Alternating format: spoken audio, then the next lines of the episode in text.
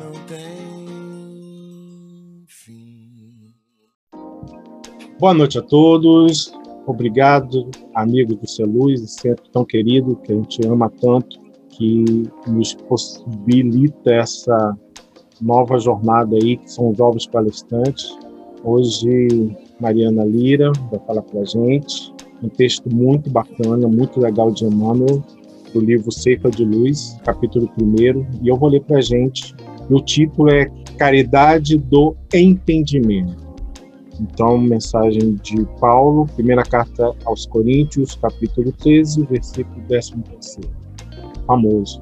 Agora, pois, permanecem estas três: a fé, a esperança e a caridade. Porém, a maior destas é a caridade. Na sustentação do progresso espiritual, precisamos tanto da caridade quanto do ar que nos assegura o equilíbrio orgânico. Lembra-te de que a interdependência é o regime instituído por Deus para a estabilidade de todo o universo, e não ouvides a compreensão que devemos a todas as criaturas. Compreensão que se exprima por meio de tolerância e bondade incessantes, na sadia convicção de que, ajudando aos outros, é que poderemos encontrar o auxílio indispensável à própria segurança. À frente de qualquer problema complexo, naqueles que te rodeiam, recorda que não seria justa a imposição de teus pontos de vista para que se orientem na estrada que lhes é própria. O Criador não dá cópias e cada coração obedece a sistema particular de impulsos evolutivos. Só o amor é o clima adequado ao entrelaçamento de todos os seres da criação e somente por meio dele integrar-nos-emos na sinfonia excelsa da vida. Guarda em todas as fases do caminho a caridade que identifica a presença do Senhor dos caminhos alheios, respeitando-lhes a configuração com que se apresentem.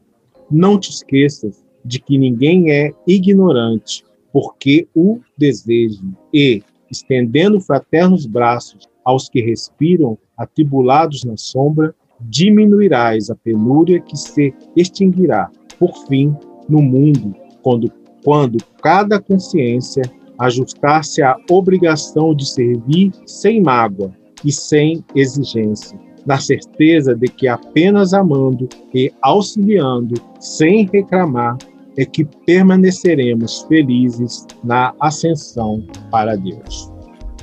Vamos fazer a nossa prece, pedir a proteção dos mentores amigos, nesse momento tão importante da nossa humanidade, como foi bem dito por Emmanuel, esse momento que a caridade se faz por excelência. Ser conosco, que envolva todas as pessoas que estão nos ouvindo, nos lares, nos carros, no trabalho, na rua, onde quer que estejam, que recebam desde já nosso amor e nosso carinho incessante. Que assim seja. Sim, e dou a palavra aí para nossa querida Mariana. E aí, Mariana, tudo bem contigo? E aí, Cássio, tudo ótimo. Tá bom. Palavra sua. Muito obrigada, toda honra. Gente, primeiro eu queria agradecer essa oportunidade, sempre um prazer. Cassius é instrumento direcionador da, dos trabalhadores da talvez não tão última hora. e o que a gente vai falar hoje foi uma mensagem muito bonita, de um livro muito querido também. Tem esse livro quase com livro de cabeceira, a gente sempre lê né, Evangelho do Lar aqui em casa. E aí, primeira mensagem, né, do livro Seiva de Luz. Cassius leu aí pra gente. E essa primeira parte dela, é, ele traz um pequeno trecho da, assim como o Cássio falou, né, da carta de Paulo. E fui recorrer às obras básicas, livro, gente, sempre, né, pertinho. E essa parte do primeiro trecho que essa mensagem tem, ela tá no capítulo 15 do Evangelho segundo o Espiritismo, é, e o trecho exatamente anterior dessa carta de Paulo é: a caridade é paciente, é branda e benfazeja. A caridade não é jubilosa, não é temerária. nem precipitada, não se enche de orgulho, não é desdenhosa, não cuida de seus interesses, não se agasta, nem se azeda com alguma coisa, não suspeita mal, não se rejubila com a injustiça, mas se rejubila com a verdade. Tudo suporta, tudo crê, tudo espera, tudo sofre. E dentro disso, é, vocês com certeza já ouviram que essa parte, essa carta é bem famosa. E aí, na, nos trechos anteriores, é, Paulo traz as questões de nem se falasse a língua dos anjos, que a fé, nem se a fé fosse possível, tão grande a ponto de transportar montanhas, ela não seria significante se não houvesse a caridade.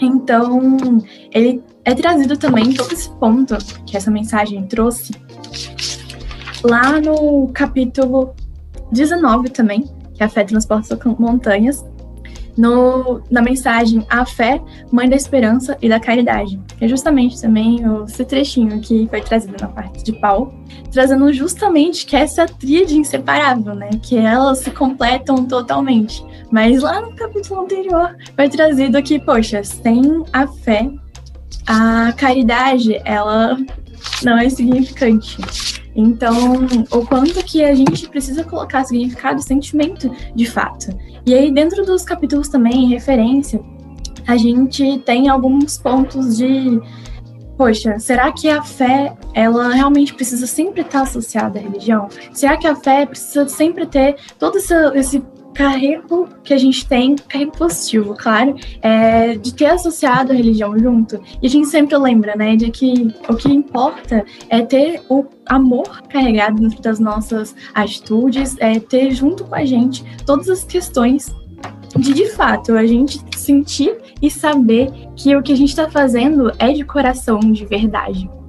E dentro dessa mensagem que a gente leu dentro do Cerco de Luz, ele fala bem aqui no começo que toda a estabilidade do universo, ela se interconecta, tá tudo interconectado. E é muito legal também pensar porque um dos capítulos do Evangelho segundo o Espiritismo que mais fala, que tem como título, né, a, as lições como caridade, é o capítulo 11, Amar ao próximo como a ti mesmo ora, ora, ora, né? E dentro de todos os ensinamentos que a gente tem, esse é um dos. E a Deus sobre todas as coisas, que é a continuação desse ensinamento de Jesus, né? E pensar nisso tudo, amar ao próximo como a ti mesmo, é muito uma visão de que a gente precisa ter muito esse auto-amor e autocuidado. A gente precisa saber se amar antes de tudo para saber amar o outro. A gente precisa saber quais são as nossas necessidades para saber como que a gente vai entender a necessidade do outro.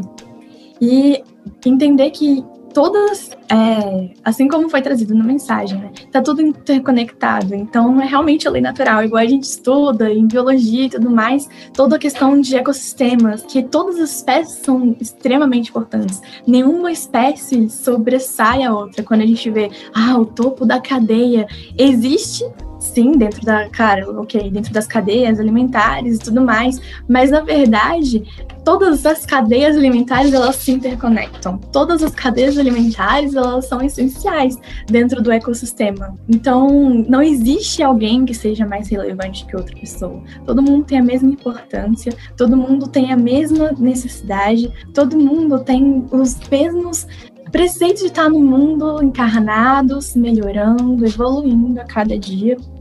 E entendendo também, é, até voltando um pouquinho lá ao Evangelho segundo o Espiritismo, é, na mensagem Fé e Caridade, é trazido também que a caridade como sacrifício de interesse egoístico, mas não necessariamente a gente falando, ok, eu vou esquecer de mim e vou pensar no próximo, mas justamente tendo é, essa ligação de interconexão e necessidade de um ou outro, né? É, trazendo também dentro dessa parte, dessa mensagem do, da fé e caridade, que é inútil o homem se ocupar com a sua felicidade. Que na verdade isso é uma troca. A troca de entender que a felicidade do outro ela complementa a sua felicidade. É uma construção conjunta, né?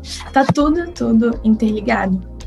E um pouco mais no final dessa mensagem também, que a felicidade não é não está em gozos materiais, mas sim no bem. Então, a gente sabe que a gente está num mundo de regeneração, que a cada momento que a gente vai evoluir, tanto na nossa, no nosso progresso de mundo, quanto no progresso de espírito, a gente vai ter um desapego à matéria. Então, nada mais claro que a gente falar, né, em fazer o bem acima de qualquer coisa. E voltando lá, a nossa mensagem da Ceifa de Luz, é, mais pro finalzinho, é trazido que a gente não é, deve trazer que existe alguém que é ignorante, na verdade. Então, que não existe aqui. Não te esqueças de que ninguém é ignorante porque eu desejo. Então, ninguém, na verdade, está escolhendo a ignorância ou não. Voltando também lá na nossa mensagem da Cifra de Luz, lá no finalzinho é trazido: não te esqueças de que ninguém é ignorante porque eu desejo. E a gente precisa lembrar sempre, né, que muitas vezes a gente traz a caridade como um luxo próprio, né? Como, ok, fiz minha parte aqui. Não vou falar que nunca caímos nesse, nessa armadilha, né? De deixa eu fazer aqui minhas metas, minha meta de fazer a caridade uma vez por mês. Poxa, ótimo, ajudamos alguém. Poxa, ótimo. Colocamos em prática o bem, mas o bem com qual interesse? Com o interesse de bater as minhas metas e colocar o bem onde? Como ali um check na nossa lista. Igual a gente disse um pouco antes, né? Esse bem ele tem que vir do coração, de fato. E eu li essa parte aqui final, falando da questão de é, não esquecer que ninguém é ignorante, porque eu desejo. Muitas vezes a gente olhar a, a situação, a pessoa, quem a gente está fazendo a caridade, como um dó, como coitado. Quando a gente olha a pessoa ou a situação dessa forma, a gente está se colocando no nível superior. A gente está se colocando em uma posição de superioridade e acalento. E o que, que adianta, na verdade, a gente fazer caridade dessa forma? Isso é caridade de verdade? Então, trazendo um pouco de outra lição do Evangelho assim, do Espiritismo, é a caridade para os criminosos, uma das partes iniciais, principais que é trazida nessa, nessa lição é o não julgueis. E isso está muito associado a não olhar a, o outro com dó, a não olhar o outro como coitado, que está numa situação de vulnerabilidade, coitado. É, a gente tem que olhar, claro, com os olhos da compaixão, mas não com os olhos da dó. Quando a gente olha com os olhos da dó, a gente está se colocando numa posição superior. Quem disse que não era a gente e estava lá em outra situação dessa forma? Ou que em outras perspectivas a gente não é também uma pessoa que está naquela mesma situação? Olhando de outros olhos em outros contextos. Então, a gente realmente precisa ter essa noção e trazer os olhos da compaixão como viés sempre. Sempre, sempre, sempre, não os olhos da dó. E nessa mesma lição da caridade para com os criminosos, é, é trazido que a verdadeira caridade não é só esmola, não são só palavras de consolação, mas sim a benevolência com todas as coisas para com o próximo. Então, todas as situações, dentro do nosso dia a dia, dentro da nossa família, dentro dos nossos colegas de trabalho, de onde quer que a gente esteja. É realmente a benevolência com todas as coisas para com o próximo.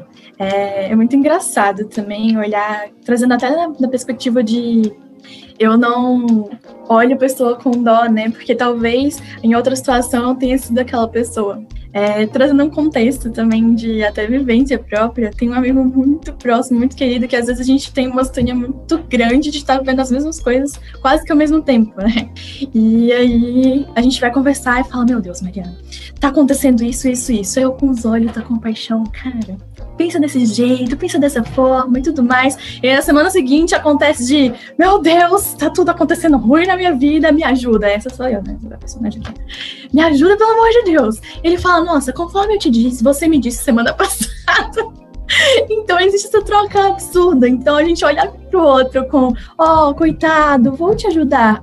Na semana seguinte eu tava na mesma situação. E ok, ele me disse quase as mesmas coisas que eu tinha dito pra ele na semana passada, né? Então, ok, um exemplo bem simples do dia a dia, mas. E dentro desse contexto, né, a gente olhar com os olhos sempre da compaixão, não o olho da dor. É, dentro desse mesmo ensinamento, da que a verdadeira caridade é a que a benevolência para com todas as coisas e para com o próximo, a gente vai também lá para questão 886 do Livro dos Espíritos, que é justamente essa pergunta: qual é o verdadeiro sentimento de caridade para com na visão de Cristo? Sintetizando a pergunta, não é exatamente assim, mas é seu rumo. É exatamente isso que se traz, que é a benevolência para com todos e a indulgência para com as perfeições dos outros e o perdão às ofensas. Então, justamente isso. É, e aí a continuidade dessa pergunta é justamente a questão do amor e da caridade como verdadeira lei de justiça. E que, na verdade, a gente tem que fazer todo o bem possível que a gente gostaria que fizesse com nós mesmos. E isso é muito legal olhar dessa perspectiva de novo, que volta ao que a gente estava falando um pouquinho antes, que é justamente o amar ao próximo como a ti mesmo, né? Então, fazer todo o bem que em todas as situações como a gente queria que fizesse como nós mesmos. Então, o amar ao próximo como a ti mesmo, como um ensinamento dos maiores, na verdade, né? E a continuação dele como a Deus sobre todas as coisas. É, dentro da questão, lá trazendo de novo a nossa mensagem principal, na segunda parte, que traz justamente aqui falando que a compreensão se exprima através da tolerância e bondade incessante na sadia convicção de que, ajudando aos outros, podemos encontrar auxílio indispensável à própria segurança. A gente fala de novo, né, sobre a questão do amor a nós e ao próximo sempre. É, e a gente vem lá para o capítulo 15 do Evangelho segundo o Espiritismo, na lição Fora da caridade não há salvação. E essa lição traz que, na verdade, dentro da evolução dos mundos e de todas as situações, o destino do, do, dos homens é a caridade. A caridade é o destino dentro da terra, o destino dentro da espiritualidade, é do dito céu. O caminho é a caridade. Justamente por a gente olhar o próximo com compaixão, entender que a gente faz parte de um contexto em que a, todas essas peças elas se interligam e que elas não existem sozinhas e que elas coexistem necessitando uma das outras. É, trazendo também, é, dentro dessa mesma lição, que submeter o governo da caridade e a, e a consciência corresponderá. Então, aquela, aquele mesmo ensinamento, né, de que a gente precisa evitar o mal. E evitar e a caridade vai fazer isso, de que a gente evite o mal e a caridade vai levar o bem. Mas a gente não tem que ser passivo, né? Porque ser passivo e não exercer e não ser ativo e não estar fazendo a caridade também é fazer o mal. É, trazendo isso tudo como contexto também de que lá no início da lição, né, a gente falou da fé, esperança e a caridade, que a gente está falando tanto aqui. Que a caridade, ela se sobressai dentro disso justamente por ela ser emancipada, por ela ser acessível a toda a gente, né? Por ela ser acessível ao ignorante, ao sábio, ao rico, e ela independe de crenças. É, o que é importante de fato é a gente ter a fé junto com a esperança, junto com a caridade, mas sem a caridade, na verdade, todas essas anteriores elas são vazias. Porque é com a caridade que a gente se interliga com o nosso próximo, é com a caridade que a gente se conecta. E quando a gente olha toda a nossa situação que a gente está vivendo agora, né, situação de pandemia, situação que a gente está passando no planeta, e mais, mais rápido do que nunca, esse processo, né, rumo à regeneração. A gente olhar que dentro desse contexto, a gente precisa ter o um olhar empático, a gente precisa cuidar da gente para cuidar do outro a gente vê todas essas cadeias se interligando. Lá no iníciozinho da quarentena, quando a gente viu que a gente ficou um pouquinho em casa para se cuidar, para cuidar do outro, inclusive a natureza começou a se regenerar. Inclusive os mares começaram a ficar mais limpos. A gente começou a ver todo esse acompanhamento de emissão de gases na atmosfera, ele se reduziu absurdamente. A gente ver como então tá tudo interligado, né? Quando a gente cuida do outro, quando a gente cuida da gente, as coisas se interligam, se interconectam em prol do bem. E essa é a essência dessa lição, a gente ter a caridade. para que ela seja de verdade, para que ela seja de coração, para que faça sentido a fé e a esperança, porque ela, elas são a tríade, né? Infalível. A fé, a esperança e a caridade. Mas que a gente olhe o outro como humano, que a gente olhe o outro como pessoas e que são pessoas como a gente, que ninguém está acima de ninguém, que ninguém está em situações menores ou inferiores a gente, na verdade. Que a gente precisa ter o coração aberto e sentir de fato o próximo, sentir de fato o outro e fazer a caridade independente de qualquer coisa. Mari, posso fazer uma pergunta? Claro. Você já, em que situações da sua vida você já percebeu a caridade? Eu acho que o estereótipo, talvez, da caridade seja um pouco do que a gente falou, né? Do, de olhar alguém que está em uma situação vulnerável, de falar que fui lá e dei uma sopa, fui lá e dei uma roupa. Eu acho que esse é o estereótipo da caridade. Mas eu sinto bastante que a gente também está fazendo caridade quando a gente olha para nossa família, para os nossos amigos e fala: estou sentindo que você está precisando ser ouvido, estou sentindo que você está precisando de um abraço, estou sentindo que você só precisa tá aqui, sentindo a presença de alguém te acompanhando, né? E eu acho que nessas horas que a gente sente que precisa ajudar o outro, a gente sente sim a verdadeira caridade que vem de fato do coração. Né? Por que que você acha que Paulo coloca a caridade como a maior virtude? Eu achei muito legal isso, principalmente depois de ler todas essas esses capítulos, né, essas lições, principalmente do Evangelho, que eu trouxe lá na lição, principalmente da necessidade da caridade, do capítulo 15, né? Que ele trouxe que a caridade, ela é para todo mundo, que a caridade, ela depende de, de crença, depende de qualquer tipo de vínculo social, que todo mundo pode sim fazer caridade. É muito legal também até falando, comentei um pouquinho, né? De trabalho da sopa, eu faço parte do trabalho da sopa para pessoas em situações de rua. E caramba, é muito tocante em vários sentidos. Mas para mim, a parte que mais me emociona em qualquer momento, assim, desse trabalho é quando a gente fala, cara, olha só, pode escolher a roupa, que a gente leva algumas coisas, né? A gente leva roupa, além de comida e tudo mais. Às vezes a gente leva material escolar. Depende da época do ano. Então a gente sempre leva coisas além da sopa, além do, do alimento da alma, né? A gente leva alguns alimentos materiais. E quando a gente fala para as pessoas, pode escolher, caramba, isso te coube tão bem. E é muito frequente, eles falam muito, com muita frequência, é, tá tudo bem, eu já peguei o bastante. Eu sei que lá na frente tem mais gente que precisa tanto quanto a gente tá precisando. Nessas horas, nossa, quase sempre meus olhos enchem de lágrimas assim, eu tô uma disfarçadinha pra para a pessoa ali na situação, mas isso mexe muito comigo, eu acho muito bonito. Eu acho que, na verdade, é, é esse complemento, né? Eles ensinam muito mais a gente do que a gente ensina eles. Eles ajudam muito mais a gente, na verdade. Porque olha isso, olha esse ensinamento, caramba, eu não, não, eu preciso, preciso muito. Eles estão em situações de bastante vulnerabilidade, na verdade, mas eles falam com muita frequência isso, de que tá tudo bem, eu tô bem, isso aqui já é suficiente. Eu sei que lá na frente vocês vão precisar ajudar ajudar mais pessoas. E eu acho, nossa, isso é muito bonito. E como você vê a caridade na compreensão, na tolerância com os outros? Você é tolerante com os outros? Você exerce essa caridade da tolerância? Olha, é uma prática constante.